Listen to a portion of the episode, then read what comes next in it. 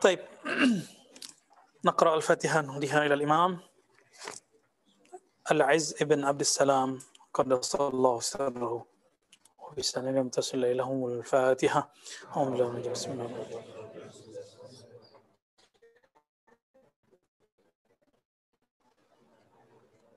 شر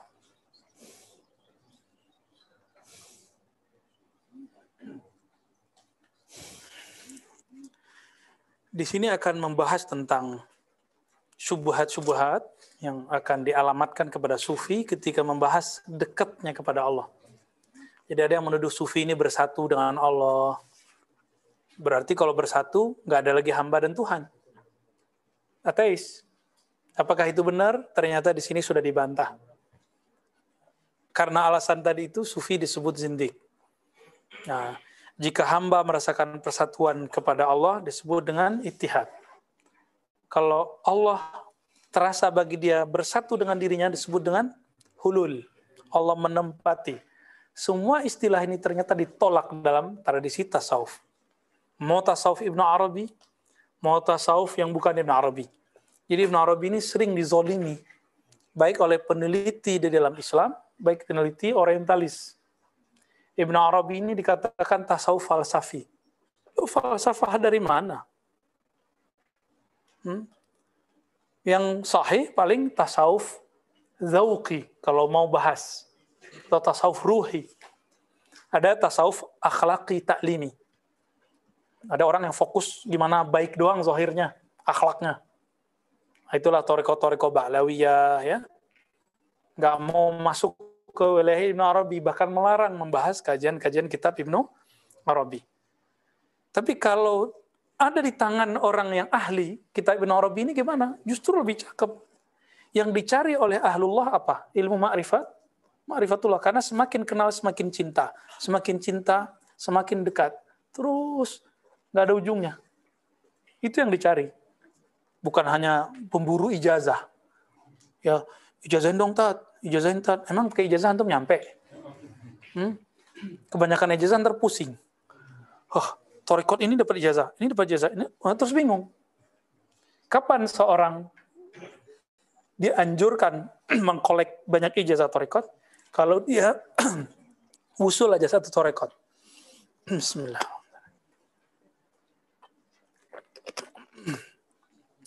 Jadi dia matang satu torikot contohnya nih saya udah dokter.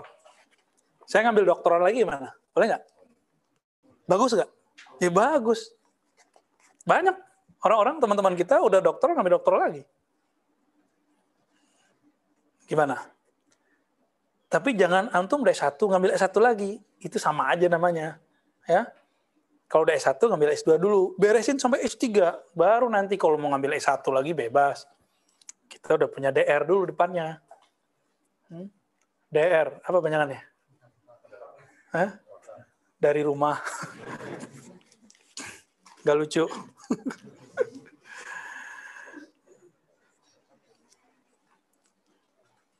Itu maksud guru-guru kita, kalau bertorekor, jangan campur-campur gitu maksudnya. Tapi kalau antum sudah sudah mateng, campur-campur juga nggak apa-apa. Campur itu urusannya bukan sama muka udah keriput apa enggak. Ya. Ini orientir harus tua dulu. Banyak yang tua lelet. Benar nggak? Banyak yang muda cepat. Antum yang mana nih? Oh ente masih muda, nggak boleh belajar torekot. Mana dalilnya? Kan katanya sekarang ilmu dalil. Bukankah Sayyidina Ali ditalkin Rasulullah dan dia masih muda? Belum balik. Betul? Abu Bakar sudah dewasa. Dan talqin tidak hanya untuk laki-laki, juga untuk perempuan. Nabi juga membaiat mentalkin perempuan. Tapi dengan caranya sendiri. Ya.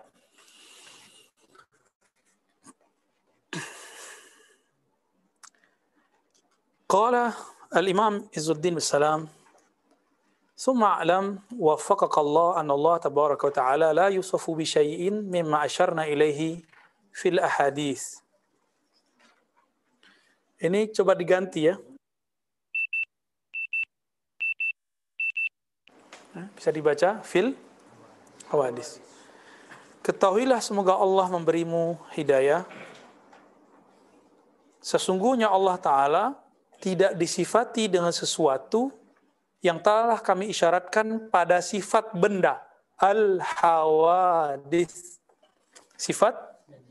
Sifat benda.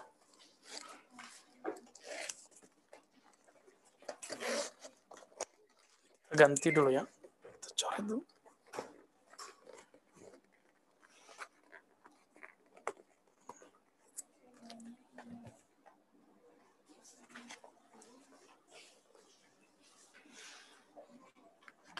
في الحوادث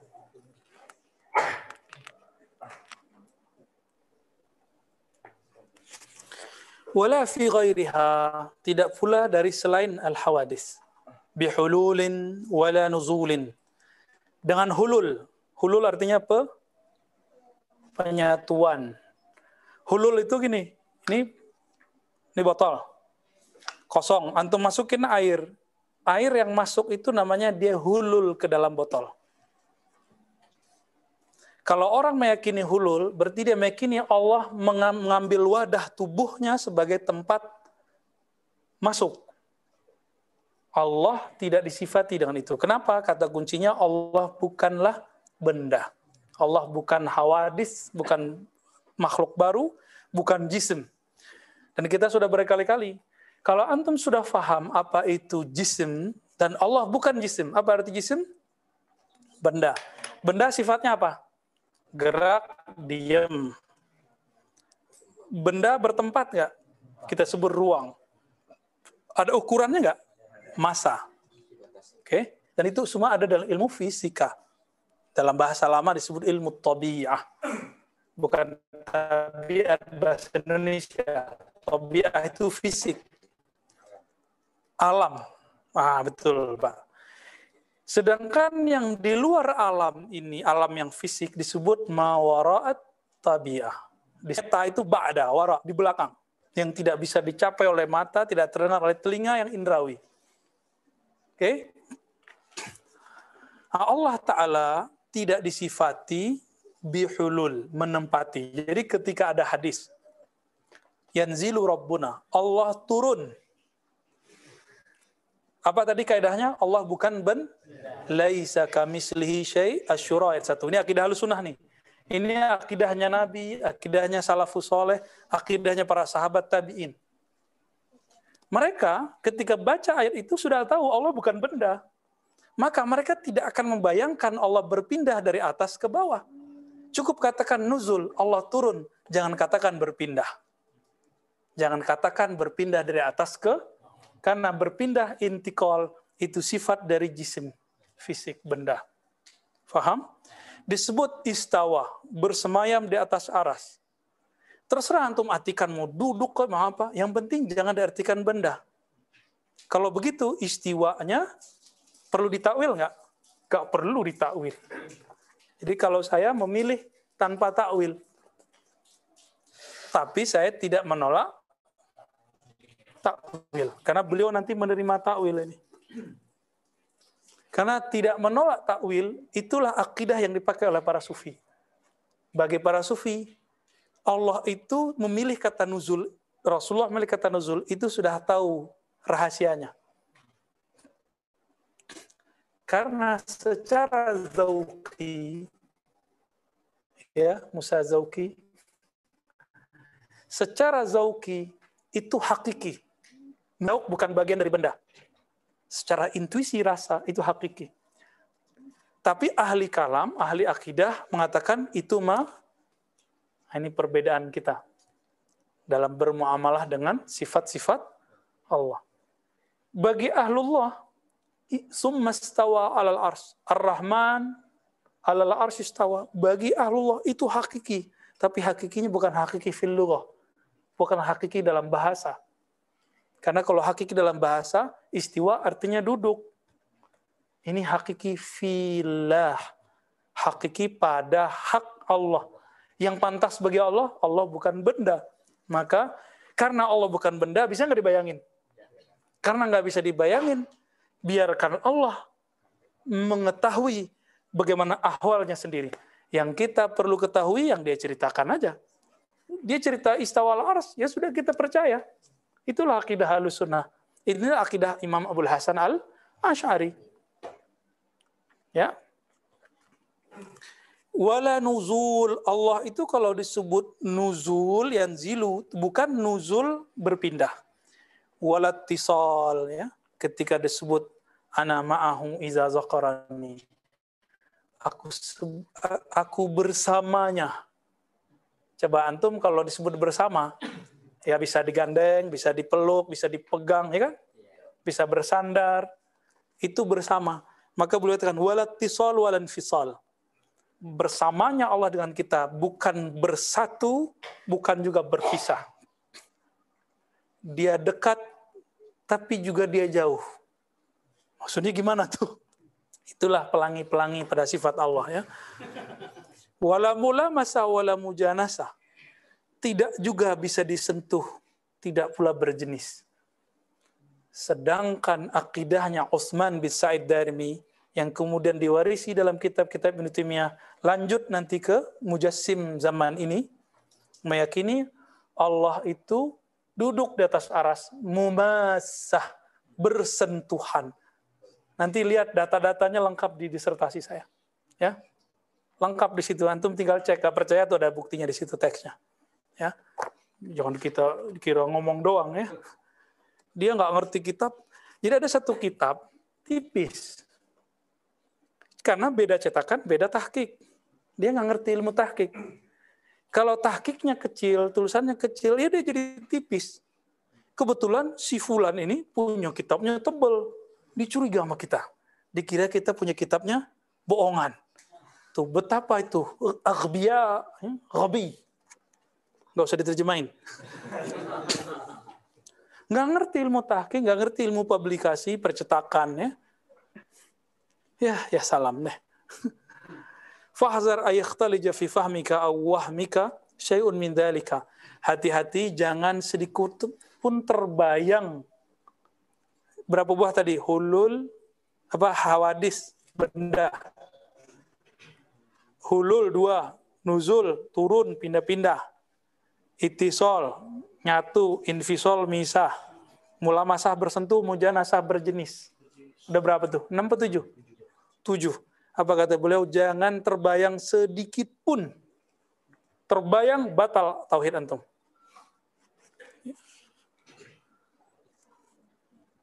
Fatahwi fil mahalik. Kalau kamu lakukan itu, maka kamu akan binasa. Merusak sel-sel otak tuh. Jadi teman-teman kita yang meyakini begitu, itu otaknya Masya Allah udah rusak. Ini ayat apa kalimatnya. Fatahwi fil mahalik. Ini juga perkataan Ibnul Jauzi. Kita pernah bedah dulu ya, Sidi Musa ya? Ya. Apa kata beliau menukil dari At-Tamimi bahwa As-Saghuni, gurunya dan teman-temannya telah merusak menodai Hanabilah, mazhab Hanbali dengan noda yang tidak bisa dibersihkan sampai hari kiamat. Nodanya ada di sini. Ya. Itu noda paling berbahaya. Fakullu qaddartahu fi balik fallahu ta'ala bi khilafi dhalik. Coba hafalkan. Fakullu ma qaddartahu bi balik fallahu bi khilafi dhalik fakulu maka setiap yang qadar tahu, yang engkau prediksikan, asumsikan, yang engkau ukur bibalik di dalam otakmu, fallahu bikhilafi dhalik. Allah berbeda dengan itu. Kalau yang diriwayatkan oleh Imam Syahrastani dari Imam Malik, Imam Ahmad, Syafi'i, mahma tasawwar tabibalik, fallahu hafalkan kalau belajar akidah tuh. Mahma tasawwar tabi balik fallahu bi khilafi dhalik. Sama artinya tadi. Fa kullu ma qaddartahu bi balik fallahu bi khilafi dhalik. Semua yang kamu bayang-bayangkan prediksian tentang Allah Allah terbebas dan beda dari itu jadi apa pun yang terbayang tentang Allah gede Allah nggak begitu Allah lebih besar, lebih kuat, lebih suci dari ma yasifun Fata'alallahu amma yasifun. Allah maha suci dari apa yang mereka persepsikan. Mereka sifatkan. Kan jelas tuh. Ya. Antum udah pernah bayangin bumi sebulat apa belum? Atau sedatar apa? Kan mazhabnya dua nih. Flat sama bulat. Sampai sekarang kan kita nggak tahu nggak pernah pernah keliling. Ada yang udah keliling belum? Mancing gitu jauh-jauh ke ujung bumi.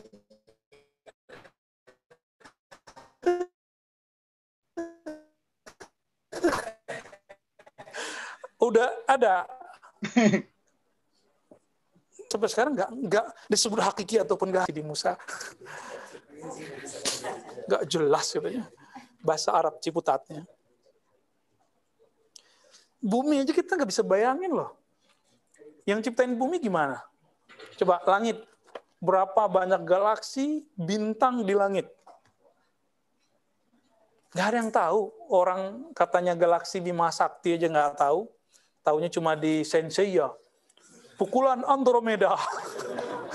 Pukulan Bima Sakti ya nggak ada tuh ya. Adanya katut kaca adanya. Nggak, nggak bisa bayangin. Maka teori-teori yang mengatakan kafir kalau nggak meyakini bumi flat, kafir kalau nggak meyakini bumi bulat, itu merdut, semuanya tertolak. Nggak masuk, nggak masuk. Karena itu nggak wajib diketahui. Ya. Yang wajib diketahui pencipta langit, pencipta bumi. Tapi kita nggak bisa kenal nih bagaimana bumi seutuhnya. Apalagi mau kenal Allah. Itu sebabnya diutus para nabi dikasihlah kunci-kunciannya. Nih kalau mau kenal Allah, jangan masuk ke wilayah zat. Masuknya ke wilayah nama, fiil, sifat. Nama, perbuatan, sifat. Udah situ aja mainnya. Lagi-lagi Imam Mahdi ya. Itu bosan nggak nyebut Imam Mahdi. Bagi saya, mempercayai zuhurnya Imam Mahdi, muncul Imam Mahdi di akhir zaman, itu wajib. Karena hadis-hadisnya sahih. Amin. Bagaimana wajib meyakini Nabi Isa? Nabi Isa wajib apa? Wajib diyakini nggak? Wajib. Bagi saya wajib. Ya, hadis-hadisnya kalau versi kita mutawatir, nggak tahu kalau versi orang lain ya. Gimana uh, uh, Ustadz Badrul Tamam? Udah pernah diteliti belum hadis Mahdi? Jumlah rawinya banyak kan?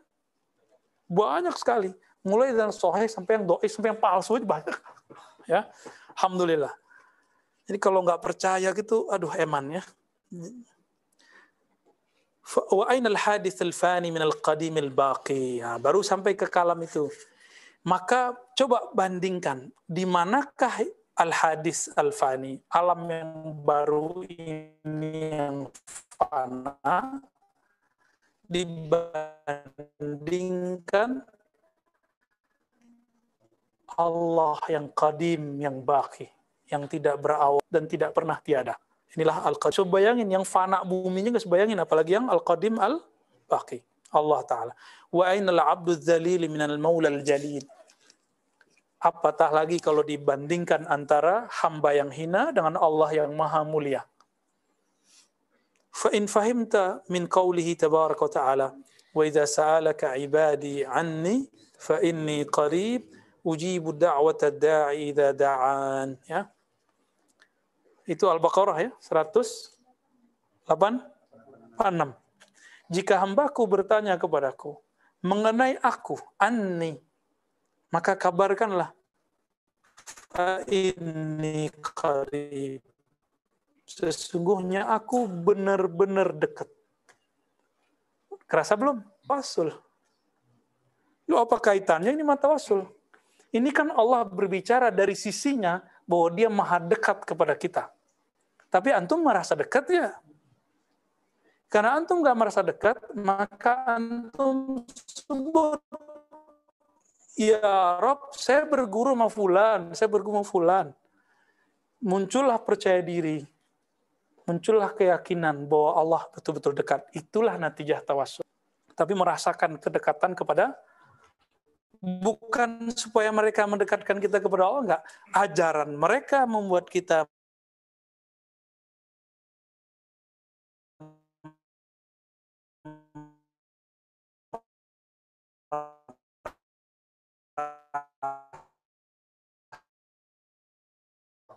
Allah. Ingat mereka. Ini yang dimaksud, ingat saja mereka membuat kita terasa dekat kepada Allah Subhanahu wa taala. Dan hadis qudsi, hadisnya sahih, man taqarraba minni shibran taqarrabtu minhu dhira'an wa man taqarraba minni dhira'an taqarrabtu minhu ba'an. Jadi Allah itu kasih rumus, kamu dekat mendekat kepadaku se satu jengkal, Allah mendekat kepadamu satu hasta. Bukan berarti hitungan ini, ini cuma menunjukkan Allah itu kalau berbuat baik, itu lebih baik dari kita. Ya. Fahada wa ashbahu in khatara bibalik au tusawwira bi khayalik ini kalau terbayang atau tergambar dalam khayalmu, nah ini khayal nih, untuk ngomong khayal beliau. Inna dzalika qurbu masafa, terbayang dekatnya jarak. Hmm, hati-hati. Wa masyi jariha, Allah kamu datang jalan, Allah datang berlari. Harwalah ya.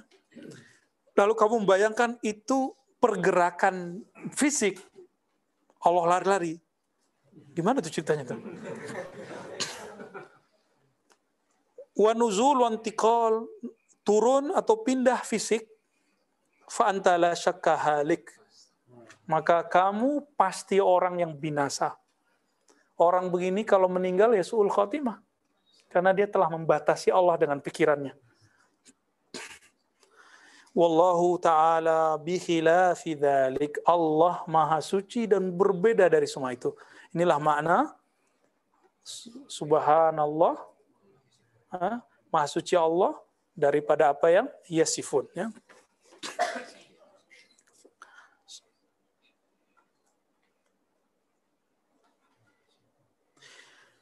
Mana lagi nih?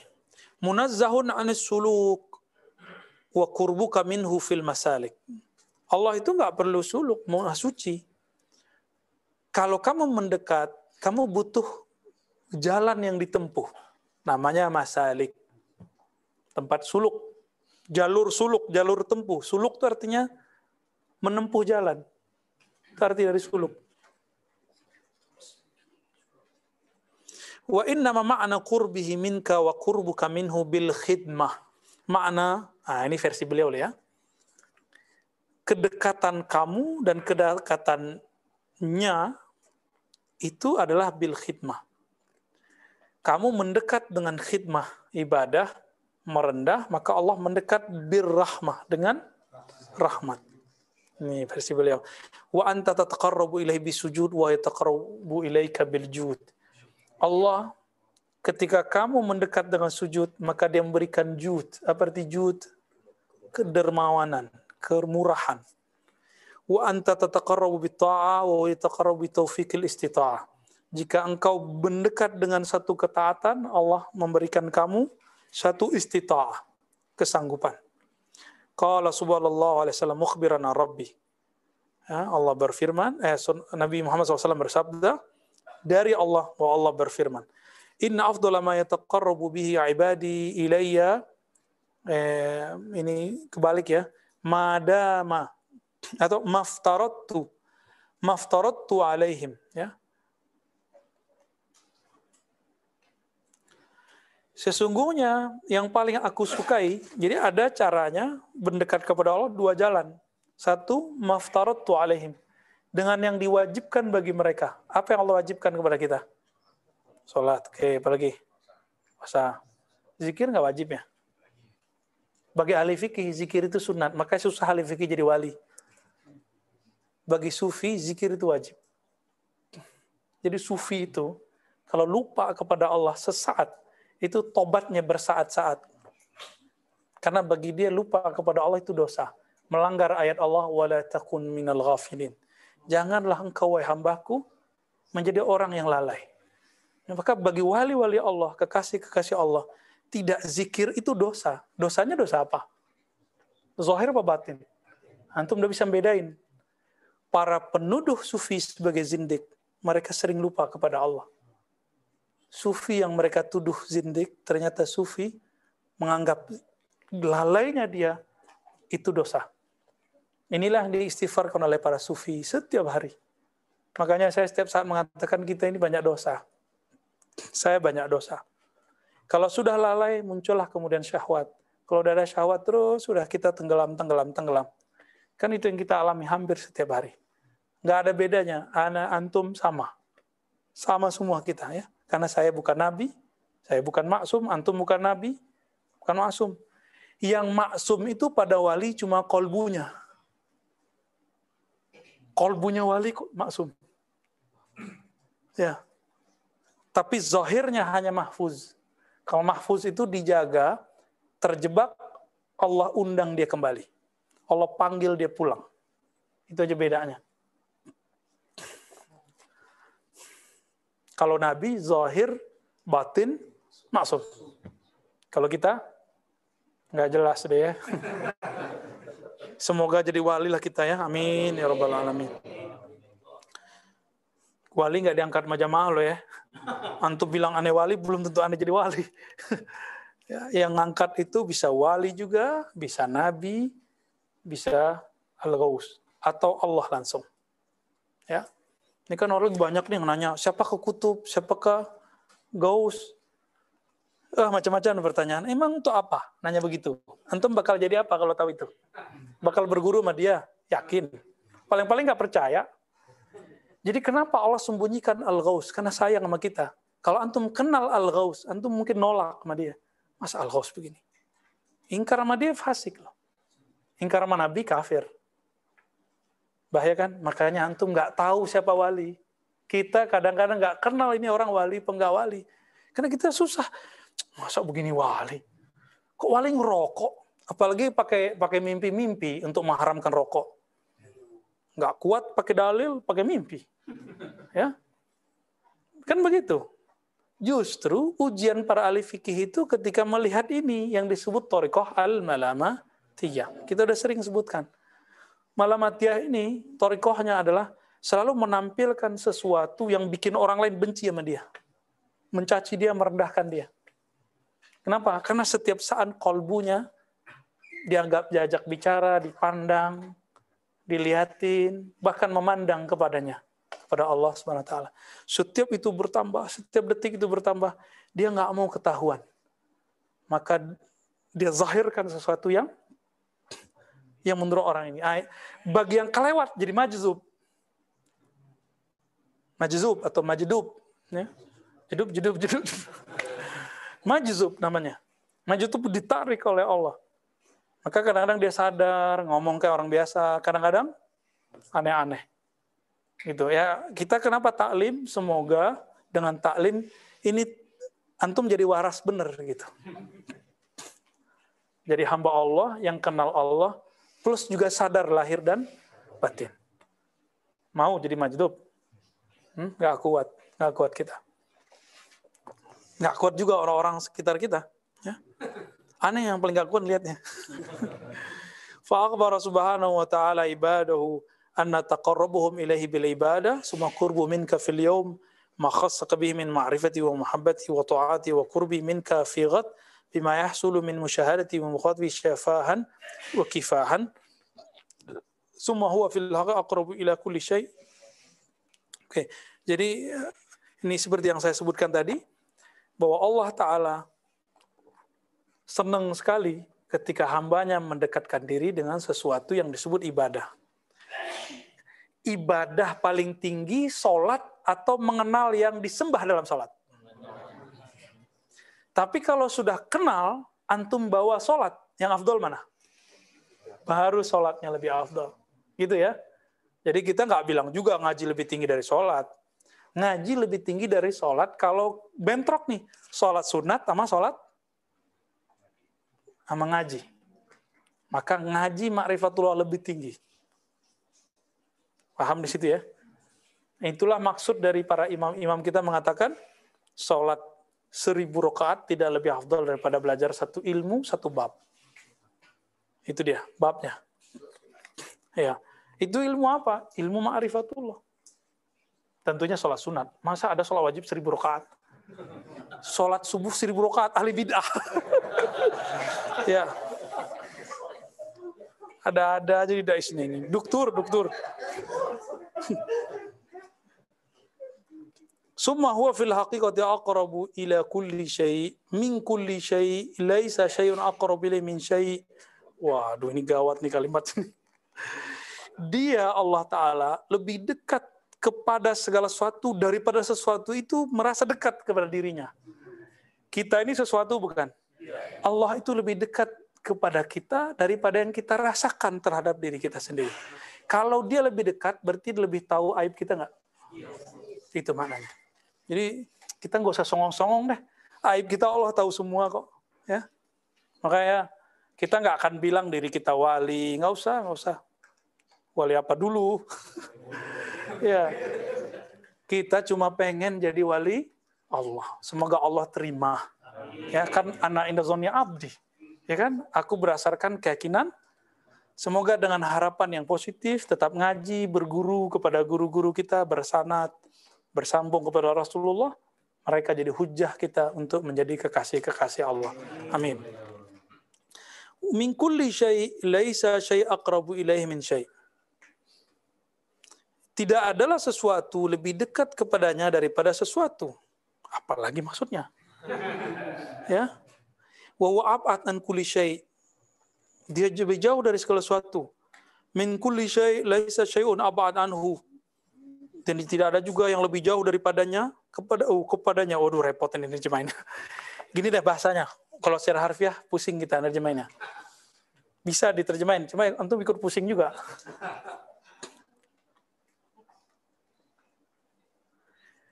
dekatnya tidak bersatu jauhnya tidak berjarak Udah gitu.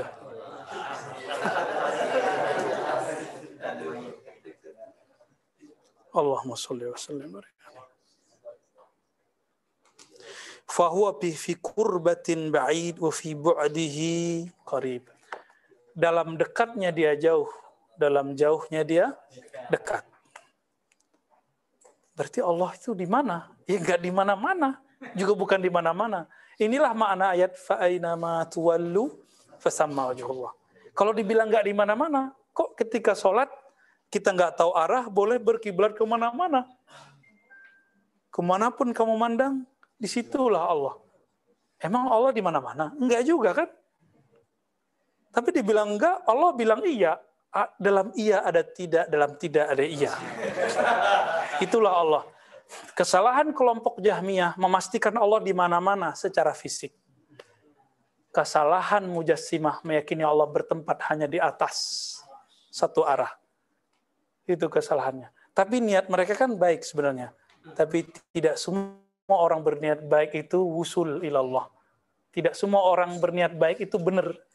Banyak kan orang niatnya baik. Suami istri nih, niatnya baik. Istri buatin kopi, pakai rasa baru. Ada cabai di dalamnya. Suaminya ketika ditampil, ini apa-apaan? Kamu menghina saya. Kamu, ya. Istri pulang-pulang dibawain apa parfum. Istrinya mulai curiga. Ini parfum mantanmu ya? Warna baunya begini ya? Kamu supaya ah, kacau. Jadi tidak semua orang berniat baik itu hasilnya baik. Kita pulangkan kepada Allah.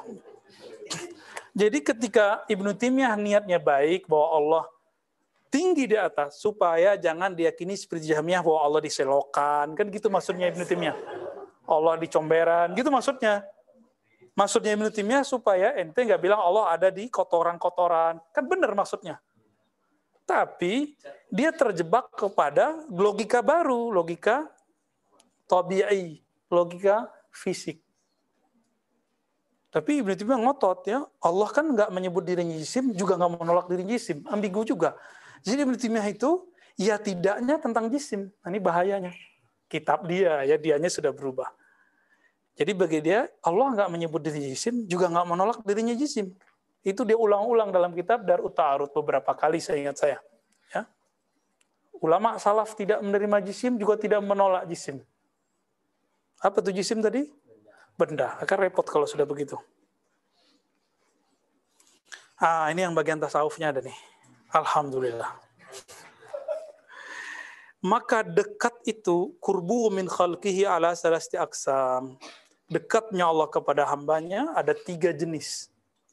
Al awal kurbun amun. Yang pertama dekat secara umum. Apa itu? Ini yang dipahami oleh Ibnu Taimiyah dalam kitab Al-Wasitiyah, Aqidah Al jadi Ibnu Taimiyah itu ngotot ini yang maknanya kur ma'iyah. Ya sudah ente bagian ini nih.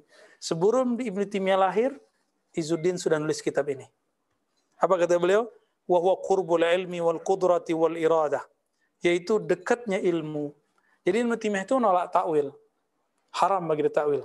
Tapi ketika sampai di surat Al-Hadid wa huwa ma'akum aynama kuntum. Itu kan ayat paling kita senang nih kalau ngaji zikir dulu ya. Dia bersamamu di mana pun kau berada. Waduh, berat. Giliran begini Ibnu Taimiyah buang kata zat. Apa kata Ibnu Taimiyah? Ini bukan ma'iyatuz zat, kebersamaan zat. Giliran istawa, Allah bersemayam di atas aras. Dia tambahin, ayatnya kan nggak ngomong gitu bizatihi dengan zatnya. Adil nggak? Nggak adil ya? Takwil nggak tuh? Takwil. Jadi takwil itu ketika dia sudah mulai bermain-main dengan zahirnya teks, dipalingkan ke makna yang tidak zahir, itu sudah takwil. Jadi kurupnya apa? Kurup sifat. Sifat ilmu, kedekatan, sifat kudra, kekuasaan, iroda, kehendak. Dalilnya surat Al-Mujadalah ayat 7 ma yakunu min najwa salasatin illa huwa rabbihum. Tidaklah ada tiga orang yang bernajwa, syihab. Apa arti najwa? Berbisik-bisik. Kecuali Allah yang keempatnya. Apakah Allah itu ikut bisa di, dibilang, dihitung? Enggak kan? Enggak. Berarti itu apa? Ini namanya kurbu kurbul ilmi. Allah Maha tahu apa yang dibisikkan. Antum kalau bisik-bisik kedengaran nggak? Aneh nggak bisa dengar, tapi Allah bisa dengar. Nah, ini maksud ayat ini surah Al-Mujadalah ayat ayat 7 ya. Yang kedua ada kurbul khasah. Nah, ini ayat yang kita baca barusan. Wa huwa ma'akum aina. Dia bersamamu aina? Di mana ma saja? Kita bisa artikan saja. Di mana saja kuntum? Engkau berada. Ini engkau fisik engkau batin engkau ruh atau engkau yang mana? Kan engkau. Kalau antum bilang saya itu saya itu yang mana? Yang zahir apa yang batin? Atau dua-duanya? Ya kalau sakit sakit hati yang dipegang mana dada. Eh, dada hati sih ini liver. Hati mana jantung. Yang di, diisyaratkan ini. Yang mewek mata. Loh mana yang sakit hati? Mata. Berarti bukan itu yang disebut aku, bukan itu yang disebut engkau. Di mana pun engkau berada, engkau yang mana? Ah, tuh. Wah, antum udah boleh pulang tuh. udah bisa jawab. Wasalis. Ah, tapi belum mengatakan ini kurbul rahmah, kurbul bir, kurbul lutf. Ini kedekatan rahmat, kedekatan kebaikan, dan kelembutan. Jadi orang-orang beriman itu di mana pun dia pasti merasakan sayang Allah. Susah aja terasa sayang, apalagi sayang. Ya, Berarti kalau nggak beriman, dia rasakan apa? Allah jauh dari sayang. Lutf. Cecok dikit sama pasangannya langsung bilang, kenapa takdirku begini? ya, susah dikit hidup, corona begini, langsung mikir, ya Allah, kenapa takdir saya begini? Berarti dia berburu sangka bahwa Allah ini salah menyeting takdir kepadanya. Orang begini kalau mati, syahid nggak? Maka syahidnya orang yang mati kena virus, karena dia rela, dia menyaksikan, ya Allah aku ridho penyakit ini tentara-tentaramu. Gak apa-apa juga. Kan lagi rame itu dulu tentara-tentara. Ya bagi kita nggak ada masalah itu. Yang di sono aja yang rame ya.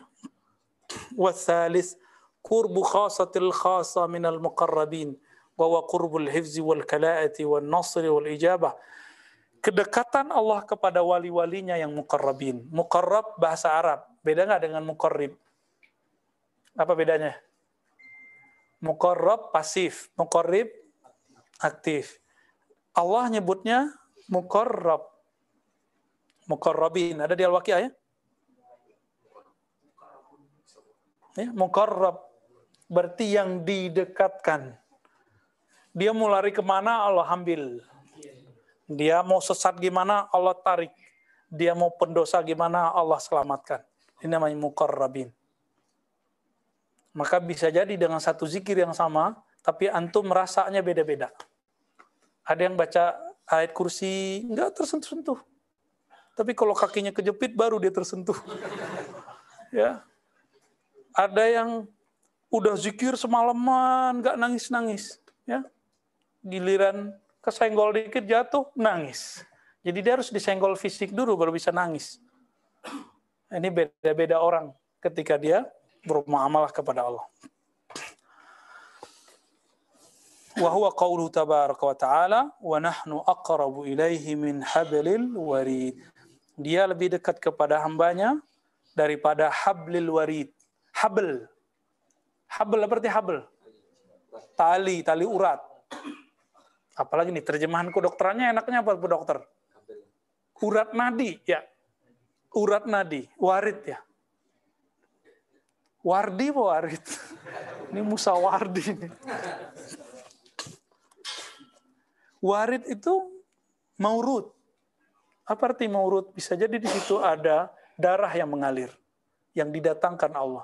Kalau waroda kan arti datang. Maurut, warid itu artinya maf'ul. Yang Allah jadikan tempat mengalirnya darah, mengalirnya rasa, ada saraf di situ. Nah, maka kalau kita mau gorok hewan, ternak, mau mau mau hari raya Idul Adha, itu yang ditebas bagian mana? Yang digorok warid itu. Karena itu langsung berkaitan dengan ruhullah. Di situ ada ruhul hayawan, ruh hidup pada hewan. Digorok keputus sampai ke sana. Maka minta izin kepada yang punya ruh. Bismillahi, jangan pakai ar-Rahman kalau pakai Rahman gemetar nanti. Kalau antum menghayati Bismillahirrahmanirrahim, Cuma dulu kita waktu kecil kan nggak ngerti Bismillahirrahmanirrahim itu apa. Main gorok-gorok bisa juga. Giliran dihayati. Bismillahirrahmanirrahim. Gak bisa. Bisa nggak orang menggorok dengan Rahman dan Rahim? Bisa nggak? Bahlul yang bisa ya. Berarti dia nggak kenal Allah. Jahil billah. Makanya pakai semangat. Bismillahi Allah Akbar, langsung.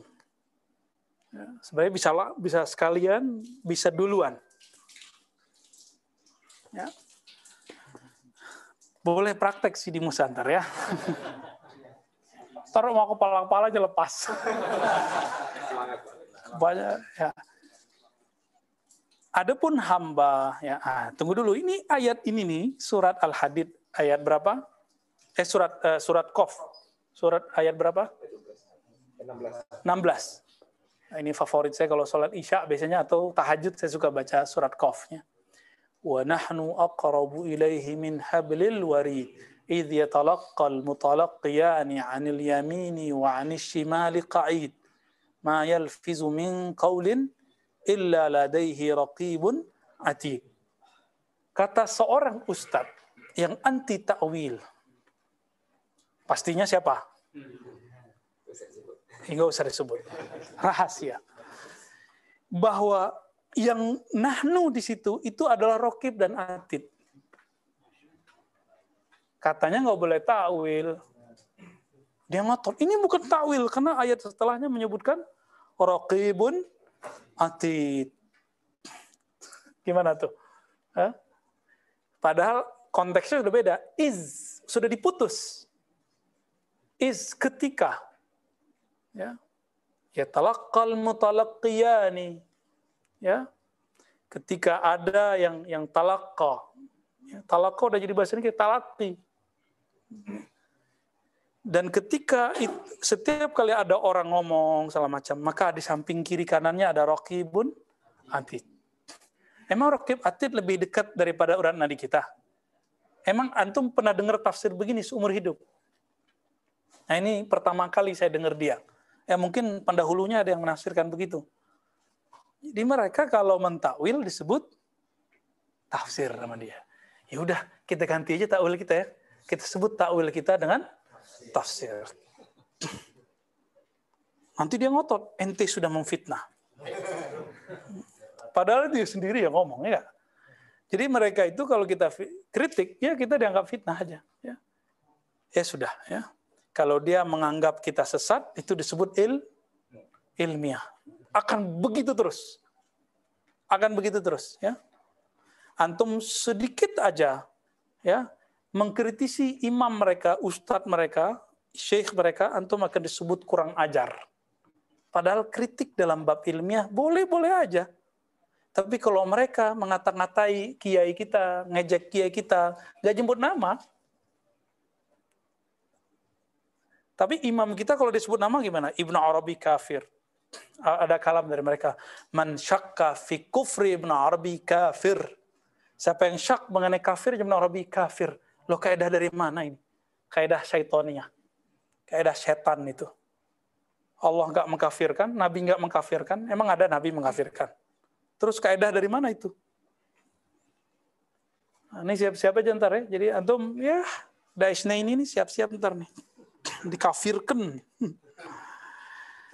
Kurbunnya abadnya ini bagian akhir ada salah maratib. Dekatnya hamba ada kurbul abdan yaitu amal dengan arkan, arkan anggota tubuh. Jadi ada orang yang mendekat seribu rakaat dengan anggota tubuhnya. Udah dekat belum dia? Dapat pahala sih iya, dekat belum tentu. Ya, makanya banyak orang umroh doyan, sedekah, masya Allah. Tapi untuk masalah kecil aja dia masih minta doa kepada orang lain. Kenapa dia merasa jauh kepada Allah Subhanahu Wa Taala? Abdi wa huwa tasdiq wal iman. Kurbul qalbi, kedekatan kolbu. Kolbu itu dekatnya gimana? Tasdik, percaya, iman. Yakin ya. Udah yakin lu Allah dekat. Nah, ini yang disebut ilmul yakin. Cara menumbuhkan rasanya, ngaji, terus zikir kolbu. Jadi kalau ada amal zahir, juga ada amal batin. Nah, supaya nyatu, bacalah yang sudah dapat zikir ya hayu qayyum yang baru datang, silakan amalkan ini. Ya Hayyu, Ya Qayyum, wahai yang maha hidup, hidupku bersumber bergantung darimu. Wahai yang maha Qayyum, aku ditanggung, diatur, diurus, dijamin olehmu. Itu makna ya Qayyum. Nggak ada satupun yang lepas dari Qayyumnya Allah. Kalau ada lepas kiamat, nggak mungkin ada yang lepas. Kalau paham di sini, orang tidak takut masalah rezeki. Paham masalah hayu, orang nggak takut masalah virus apa pun di dunia. Tapi nggak nekat nekat nekat bonek juga ya. Ya nekat tapi jahil gitu nggak nggak juga. Ya tetap dia punya punya tahapan-tahapan. Dan yang ketiga kurbur ruh. Nah, kan saya udah sering bagi. Ada zahir, ada kolbu, ada ruh dulu. Waktu masih torekot, saya torekot biasa, masih torekot nafsiyah namanya saya membagi zahir batin itu cuma dua. Nas sama kolbu. Bagi saya kolbu itu ruh. Ternyata salah. Jadi kita sudah revisi karena ilmu berkembang terus. Diri kita dibagi dua, zahir, batin. Zahir kita, nas jiwa yang berkaitan dengan badan, akal yang berkaitan dengan otak. Itu zahir. Oke, batinnya apa? Kolbu Kolbu inilah yang menerima ilham, yang menyimpan ilham, yang menyimpan kalam, yang menyimpan rasa bertuhan. Tapi kolbu hanya bisa menyimpan nama dan sifat. Dia tidak pernah menyimpan memori zat. Siapa yang menyimpan memori zat Allah? Ruhullah. Maka disebut sini, kurbur ruh bitahqiq wal ihsan. Kedekatan ruh. Ruh itu ada rupanya nggak? bertempat nggak? Maka jika disebut ruh memandang Allah atau merasa dipandang Allah, ada rupanya nggak? Nggak ada. Tapi rasanya nyata bagi ahlinya. Tidak nyata bagi orang yang belum ahlinya. Ya, inilah tingkatan-tingkatan orang khusyuk, khusyuk badan. Uff. Ya, benar. Ada yang mulai zikir kolbu merem begitu total badannya ya. itu zikirnya sudah zikir kolbu. Khusyuknya zikir. Kalau ruh santai aja deh. Allahu Akbar. Kadang buka mata, pejam mata sama. Kenapa? Allah mau dipejam, mau dibuka, Allah sama kan nggak berubah-ubah. Di kitanya yang beda. Jadi kalau antum suka zikir pejam mata, Alhamdulillah udah masuk fase kedua. Fase kolbu. Senang ya? Belum tentu juga. ya. Oh sama aja bagi saya. Bagi saya di pejam mata, enggak di pejam mata sama. Sama-sama enggak khusyuk. Bener. Iya. Kalau ahli ruh, dia enggak memikirkan lagi lafaz Allah dibayang-bayangin. Enggak perlu. Ruh yang paling dekat dengan Allah siapa? Ruhullah Nabi Yuna Ahmad, Nabi Yuna Muhammad sallallahu alaihi wasallam. Jika kembali ke hadis yang tadi, siapakah orang terbaik wahai Rasulullah yang jika engkau visualkan dia, engkau lihat dia, engkau gambarkan dia, engkau kenang dia, membuatmu terkenang kepada Allah. Maka ruh yang antum harus hadirkan adalah ruhun Nabi sallallahu alaihi. Jadi sebelum takbir itu hakikat diri kita berimam kepada Rasulullah Zohirnya berimam kepada Abdullah yang di depan. Hamba Allah yang bertakbir itu. Itulah yang disebut khusyuk. Itulah yang disebut jamaah. Zahir, batin. Kalau enggak, jamaahnya zohir doang. Batinnya melayang-layang. Tapi yang anda lebih parah. Zohirnya juga enggak. Imamnya kunut, dia nggak mau kunut. Dianggap bid'ah. Enggak apa-apa juga. Kalau emang mazhabnya begitu. Kasihan Antum itu orang udah nikmat. Allah madina fiman hadait. Orang udah menikmati. Dalam hati masih ngurundel aja. Ah, ini kayaknya hadis yang bermasalah. Ini. Mazhab saya beda. Nikmati aja. Angkat tangannya. Rasakan nikmatnya. Kan udah campur itu doanya. Ada doa tolak bala. Doa kunut nazilah. Jadi semua kunut kunut subuh sekarang udah ada kunut nazilahnya. Kunut nazilah masyruh nggak dianjurkan nggak? dianjurkan apalagi wabah begini. Udah wabah begini nggak mau ngangkat tangan dia. Karena imamnya beda manhaj dengannya. Manhaj bapakmu. Ya. Summal haq subhanahu wa ta'ala aqrabu ila ainil insan minal insan. Allah itu hakikatnya lebih dekatnya. Jadi saya terjemahkan ya, Allah Ta'ala hakikatnya lebih dekat kepada ainil insan, kepada hakikatnya manusia daripada manusia itu sendiri. Manusia yang mana? Zahirnya, perasaannya. Itu sebabnya Allah tahu kita kemarin ngapain, dulu ngapain di alam janin, yang dulu kita mengatakan Allah kan ngomong di alam janin. Alastu birabbikum. Ada yang mengatakan dalam tafsir bahwa ini terjadi di alam ruh. Kalau kita gabung berarti terjadi dua kali. Pertama di alam ruh, yang kedua di ini. Bedanya apa? Di alam ruh memandang kepada Allah, di alam janin memandang kepada nama dan sifat Allah. Nah itu kalau digabung. Ya, ilmu itu kalau kontradiksi bisa digabung. Ada ilmunya, ya, ada cara gabungnya. Jangan main hantam-hantam aja. Ya, jangan langsung ya. Eh, ulama ini berbeda dengan ini. Berarti ya, ah, itu sotoy namanya. Itu biasanya kalau orang nulis nulis nulis, nulis jurnal, disertasi itu hati-hati itu daisnain itu ya, doktor. ومن الآساق إلى الأجفان موجود في كل مكان ما خلا منه مكان منزه من المكان والزمان مقدس عن التمكين في إمكان ويكفيك ما في هذه الأبيات من البيان ah ini Ustaz Badur Tamam yang baca ini Fadal langsung diterjemah itu Tariqul Wasli ini dikasih ini bentar, bentar. Afan, afan. Itihada. Kita mau dengar bacaan yang dulu Syekh Ali Mustafa menyebut hada hafizun syairun. Ya, dua-duanya ini, kan ya? Kan. Maju, maju, maju. Eh, iya, ini ilai ahsan. Lo, sama.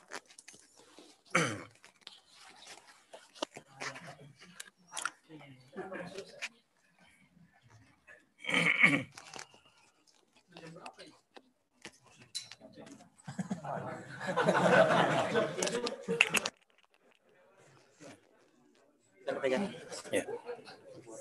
Ya. Tariqul wasli sahlun in turidni fa fi ma'naka fadlubni tajidni.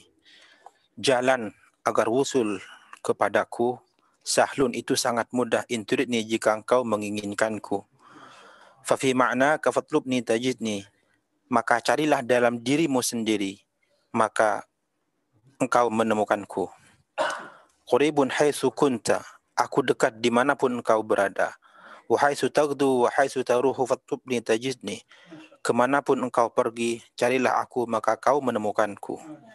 Falam aku ghaiban fatadhunnu anni ba'idun anka fadlubni tajidni. Dan aku tidak pernah alfa, sehingga kau mengiraku jauh darimu. Maka carilah aku, maka engkau akan menemukanku. Wa inni minka fi qurbin wa bu'din kaqabil qawsi fatlubni tajidni.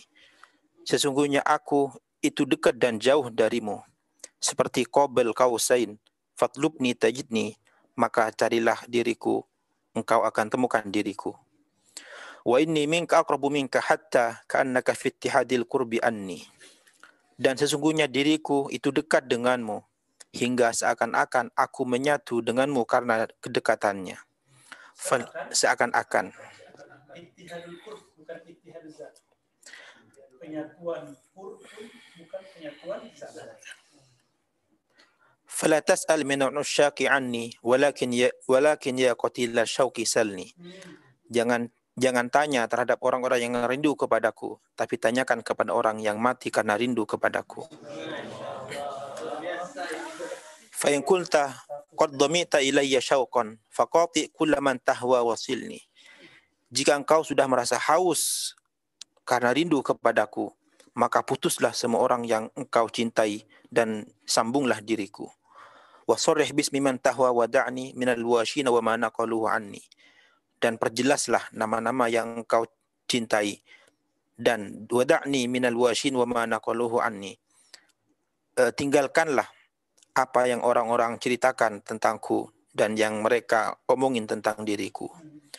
Wa in taku minni badilan faqati'ni wa wadi'ni wa da'ni. Jika engkau mencari pengganti dariku, maka putuslah diriku dan tinggalkanlah aku. Satazkurni idza jarabta ghairi wa tahmadu kulla amrin kana minni. Engkau akan mengingatku ketika engkau mencoba berhubungan dengan selainku dan engkau akan memuji semua apa yang aku tetapkan yang muncul dariku.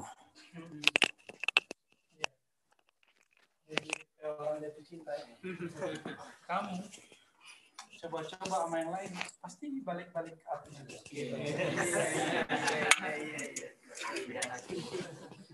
saya nggak bisa nyontoin syukron Ustadz Badrul Tamam Al-Hafiz Al-Muhaddis Asyair ya semoga Allah berkahi. Ini Ustadz Badrul Tamam juga nulis nazam akidah Tahawiyah. Nah, nanti minta ijazah sama beliau ya ijazah nazamnya bagi pencinta kajian-kajian nazam, nah itu baca dari beliau. Dan Alhamdulillah, hanya orang-orang yang dapat nur di kolbunya yang masih mau ngaji kepada orang lain. Ya, Meskipun saya kan nggak lebih alim juga dari Ustadz Badrul Tamam. Tapi dia mau datang ke majelis kita ya. Alhamdulillahirabbil alamin ya. Teman-teman yang melakukan Allah, ini ungkapan semuanya ungkapan zauqiyah atau syauqiyah. Ungkapan ini tidak boleh dihukumi dengan hukum i'tiqadi kalami. Tidak boleh dihukumkan dengan ilmu akidah. Ini bab zauq rasa. Karena dia bab rasa, hanya boleh dihukumi dengan orang yang sudah merasakan. Kalau tidak pernah merasakan manisnya jatuh cinta, jangan jangan marah sama orang jatuh cinta.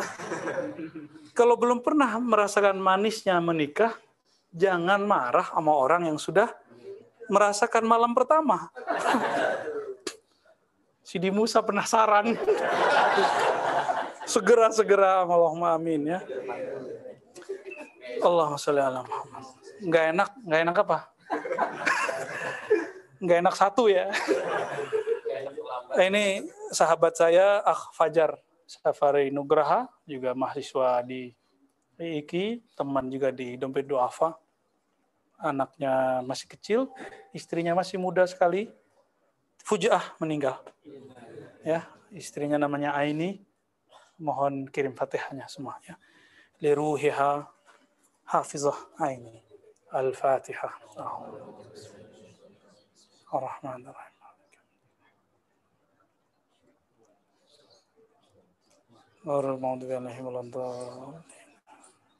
Semoga yang ditinggalkan diberi kekuatan, kesabaran, dan diberikan ganti yang lebih baik. Amin. Ya, kasihan.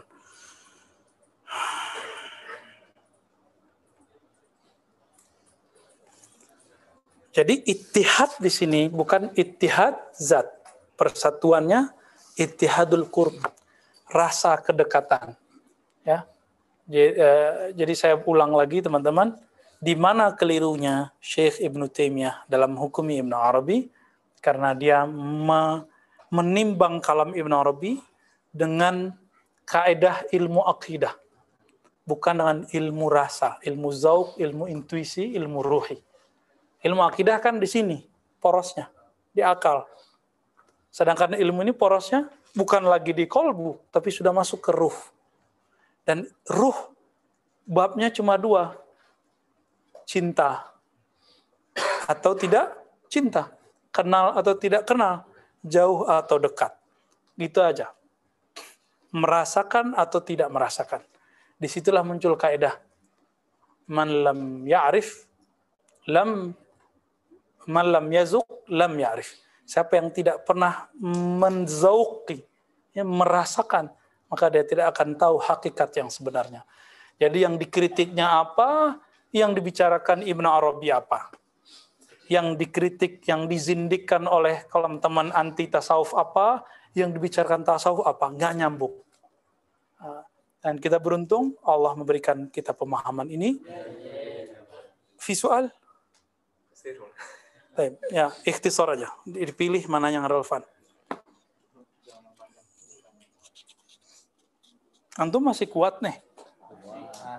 Serius? Oh iya masih jam 8 ya. Belum juga jam 10. Udah makan pisang kan tadi ya? Fadal. Apakah mungkin uh, derajat kewalian bisa didapatkan selain dari berkorikot seperti melalui keilmuan sains, teknologi, nasionalisme dan sebagainya? Karena beberapa orang menyampaikan bahwa Soekarno, Habibie, Gus Dur termasuk wali. Wow, Oke, okay. mungkin nggak jadi wali, tapi nggak jalur tasawuf. Ya mungkin. Tasawuf kan hanya salah satu jalan. Di tasawuf juga banyak jalan. Ada yang jalannya fikih, Imam Syafi'i. Ada yang jalannya ilmu akidah, Imam Abu Hasan Ash'ari. Ada yang jalur tasawuf, Junaid al al-Baghdadi. Bagaimana dengan sains? Sains paling jadi wali umum. Jadi dia wali umum itu mengenal. Jadi teman-teman kewalian itu apa namanya tingkatannya empat. Masih ingat? Paling bawah itu fiil. Sains ujungnya mengagumi perbuatan ciptaan, benar nggak? Maka mereka jadi wali umum. Dan mereka sendiri nggak sadar kalau mereka wali. Yang kedua wali asma ini sudah tembus ke kolbunya. Tapi kolbu yang masih bagian luar. Kalau sudah tembus ke sifat, baru kolbu bagian dalam. Jadi ada kolib, ada kolb. Itu dua. Yang pertama masih berhubungan dengan nafsiyah, jiwa. Kalau kolbu yang kedua sudah berhubungannya dengan ma'rifat. Tapi masih ma'rifatul asma was sifat. Inilah yang kita sebut asma wa sifat versi ilmu rohani. Nah ini walinya ya barangkali sudah sampai abdal atau kutub. Ya, udah, udah tinggi sekali itu. Dan itu nggak banyak sampai ke sana. Ya, uh, ya mereka pengarang-pengarang kitab ini ya termasuk bagian dari barisan itulah. Ibnu Arabi yang paling tinggi Syekh Abdul Qadir Al-Jilani sehingga beliau dinamakan Sultanul Aulia di bawahnya Ahmad Tijani, ada Bayazid, ada Junaid. Jadi bisa saja orang belakangan lebih tinggi dari orang sebelumnya. Ya, lebih tinggi Syekh Abdul Qadir Jilani daripada yang sebelum-sebelumnya. Karena beliau disebut dengan Sultanul Aulia. Ah, sekarang Sultanul Aulia itu ada yang mutlak, ada yang khas. Ada yang mutlak secara umum, ada yang cuma untuk Sultanul Aulia di torikotnya. Seperti Maulana Syekh Nazim itu di Naqsyabandiyah, ya dia Sultanul Aulianya. Ada yang di Samaniyah, ada yang di Rifaiyah, ada yang di Syadiliyah, Nah, kalau disebut di situ Sultanul Aulia, maka ini beda dengan Sultanul Aulia, Syekh Abdul Qadir Jilani. Rasulullah langsung mengangkat, bahkan Allah yang langsung mengangkatnya. Maka dia langsung jadi sultan, rajanya para wali. Ya. Bagaimana Soekarno? Soekarno itu wali. Kalau nggak wali, nggak bisa nundukin orang-orang sakti se-Indonesia. Itu baru sadar ya punya presiden sakti. Benar. Soekarno, Aceh nggak bisa ditembus. Soekarno yang nembus. Orang Aceh pemahaman fikihnya kuat, akidahnya kuat, kewaliannya juga dahsyat. Bisa tembus sama Soekarno. Kalau nggak wali ketemu wali kan nggak bisa. Ketemu Daud Beruh ya, Beruh ya. Ketemu siapa? Itu dahsyat-dahsyat itu ulama-ulama itu yang berjuang dulu di di, di Aceh itu kan keturunan-keturunan ulama juga. Ya. Keturunan ulama-ulama juga, bahkan banyak yang zuriat Nabi. Cuma kalau masuk ke Aceh, masuk ke Medan, masuk ke Minangkabau, masuk ke Melayu, namanya berubah jadi nama Melayu.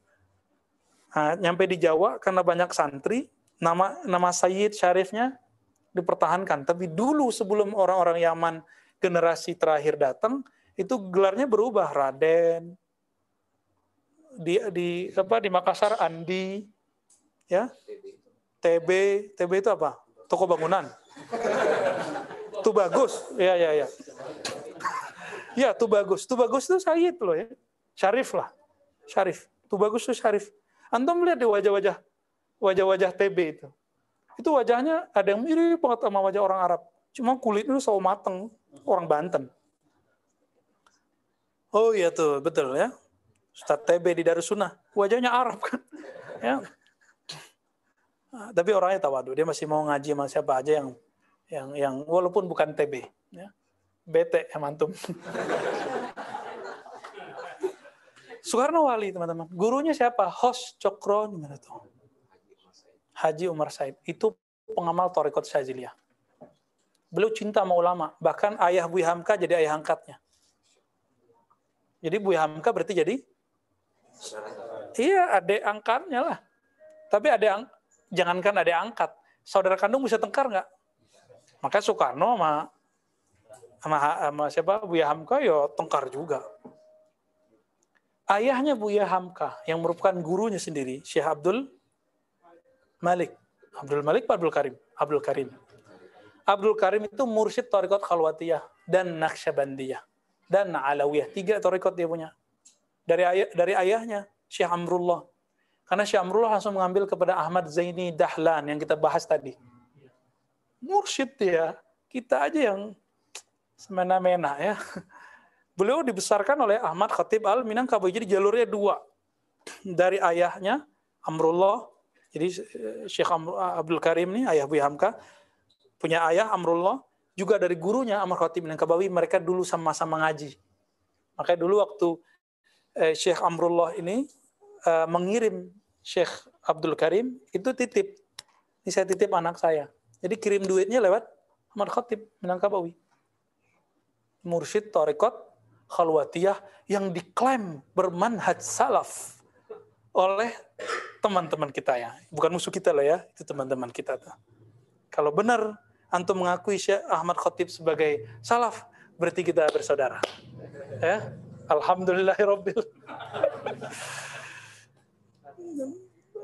Kalau Habibie saya nggak tahu.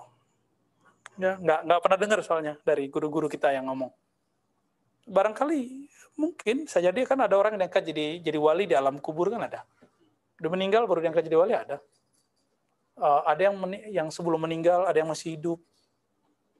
Jadi ada yang nanti di surga baru jadi wali juga ada, telat ya jadi walinya. masuk surga dulu, eh masuk neraka dulu, ntar baru jadi waliullah kan semua orang masuk surga waliullah kan? Gampang tuh? Susah amat. Oke, kenapa dia jadi wali? Dapat syafaat Nabi atau syafaat temannya. Maka teman bisa ngangkat wali. Teman yang wali. Si temannya ini, gimana kasafnya nanti orang di surga tuh? Nyari-nyari temannya yang dulu ngaji sama-sama di ribat. Ngaji sama-sama di Ciputat. Eh, di mana lagi? Pas masuk surga, dia kangen. Itu yang dulu makan pisang sama aku tuh mana tuh orangnya?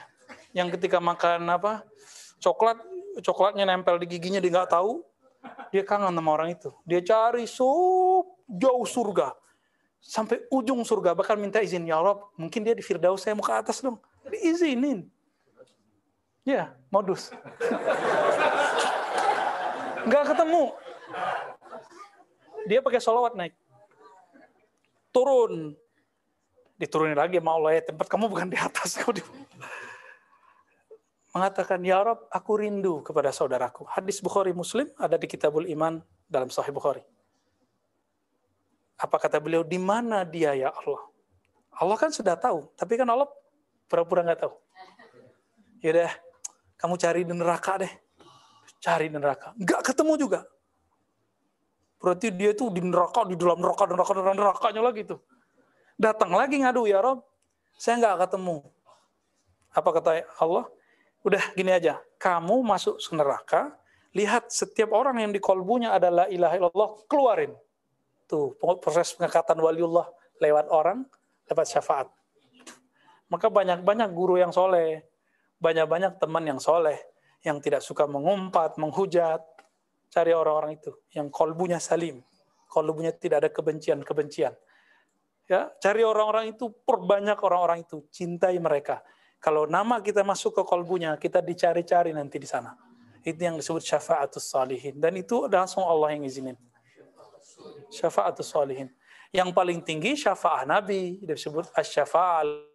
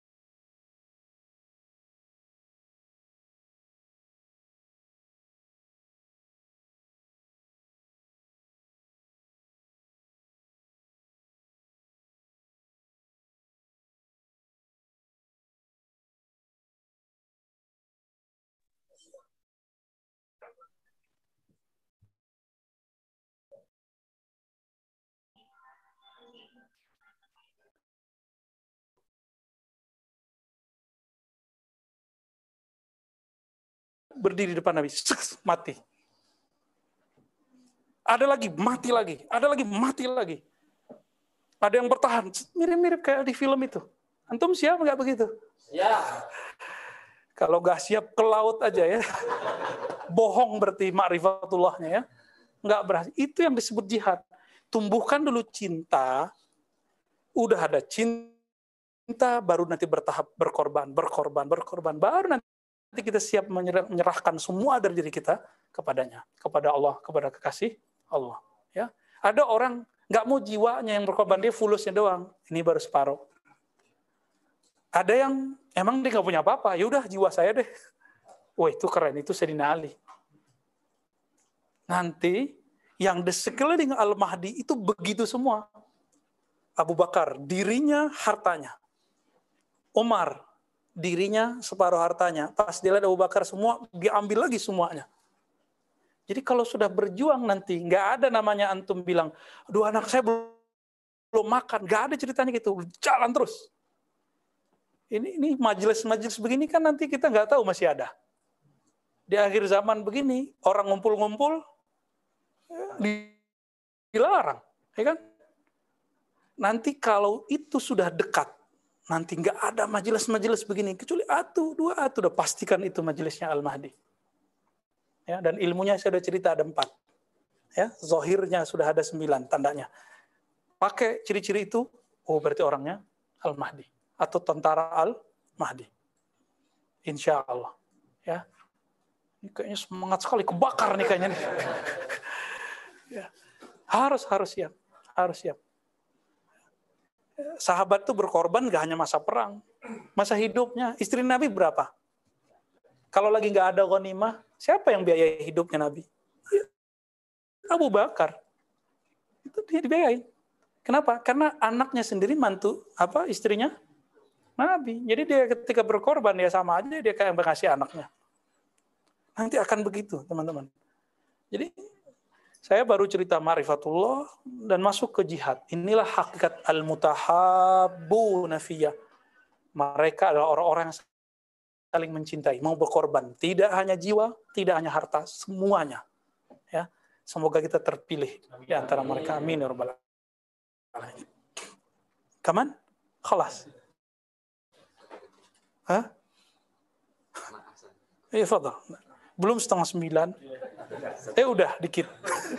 udah baca lagi, baca lagi. Mungkin ini ada yang bertanya kayaknya terkait dengan uh, Ustadz yang bicara ini. Hmm.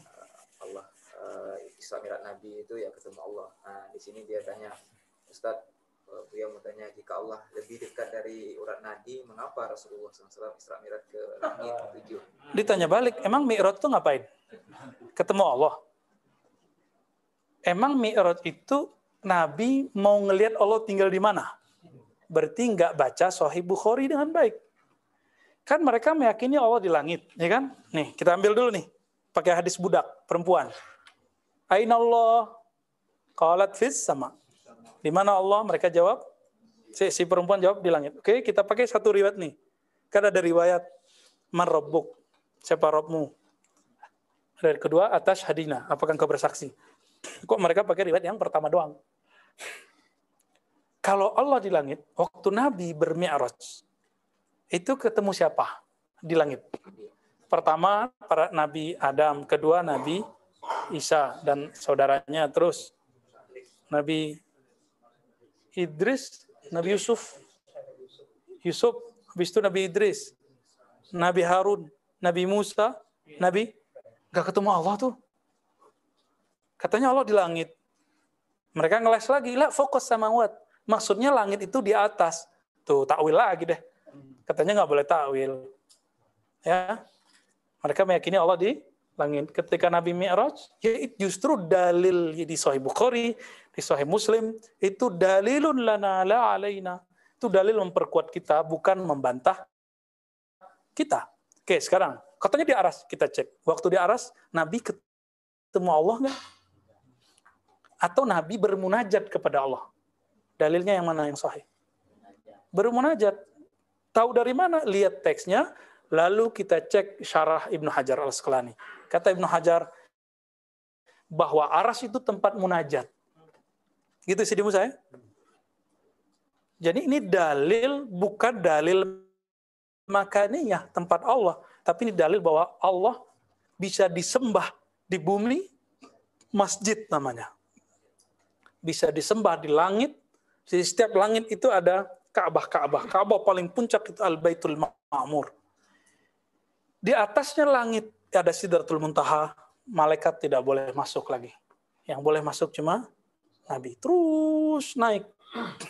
Ada tangga aras, ada manazil aras. Belum pernah kan saya bahas?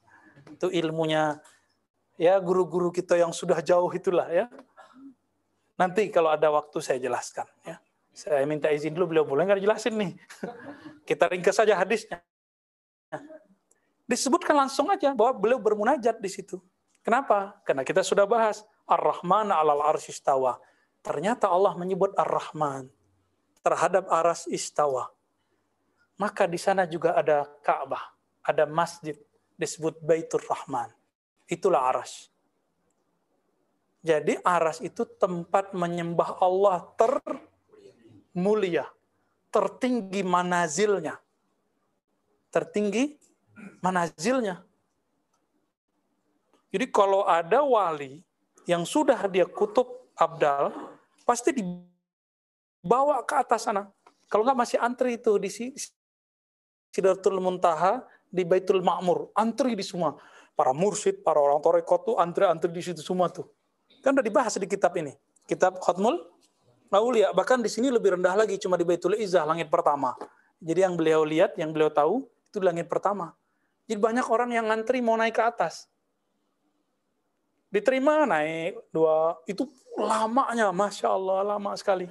Kalau antum nggak tasdik dengan ilmu ini, kita nggak naik-naik ke atas. Ya. Jadi itu manazil. Manazil ruhani apa terjemahan dokternya? Station station. Waduh, itu istilahnya uh, apa? Martin Links ya. Uh, Masingong ya, Songong. Masingong, Masignon tulisannya. Ada anime, screamer, ya itu istilah-istilah mereka. Kalau kita nyebutnya manazil. Ada manazil wali, wali, wali, wali, nabi, nabi. Nabi Muhammad paling tinggi. Maka tidak ada satu wali pun yang lebih tinggi daripada Nabi. Sejengkal pun nggak nyampe. Nggak bisa. Itu akidahnya. Itulah penjelasan makomat ambiya dan aulia. Ya, kira-kira gimana? Jadi ketika turun, naik lagi, itu bukan berarti dia bolak-balik ke Allah. Bolak-balik ke tempat munajat.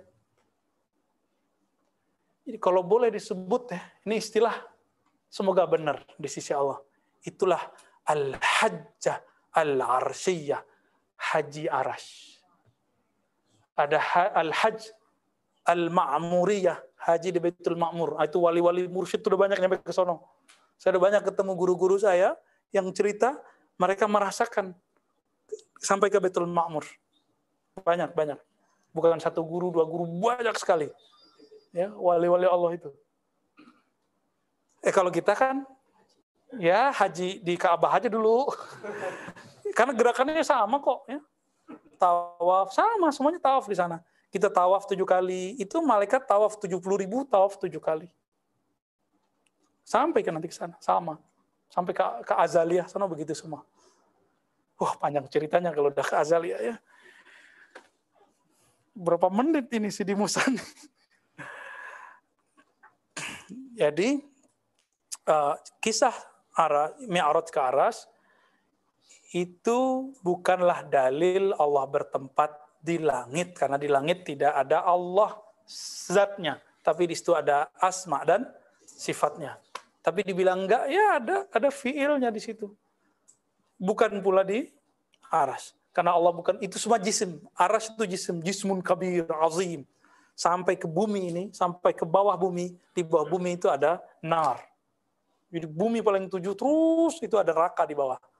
Jadi bumi ini nanti hancur. Ya. Nanti kan Allah kembalikan lagi. Ya kan? Nah, nerakanya ya juga di sini-sini juga di bawah ini. Ya kan? nah, Ibnu Arabi itu cerita bahwa dia diperjalankan Allah ke bawah. Dan dia melihat itu istana-istananya iblis. Dan ruhaninya juga diperjalankan Allah ke atas. Sebagai manazil bukan sebagai makaniyatullah. Tempatnya selamat berpusing ria.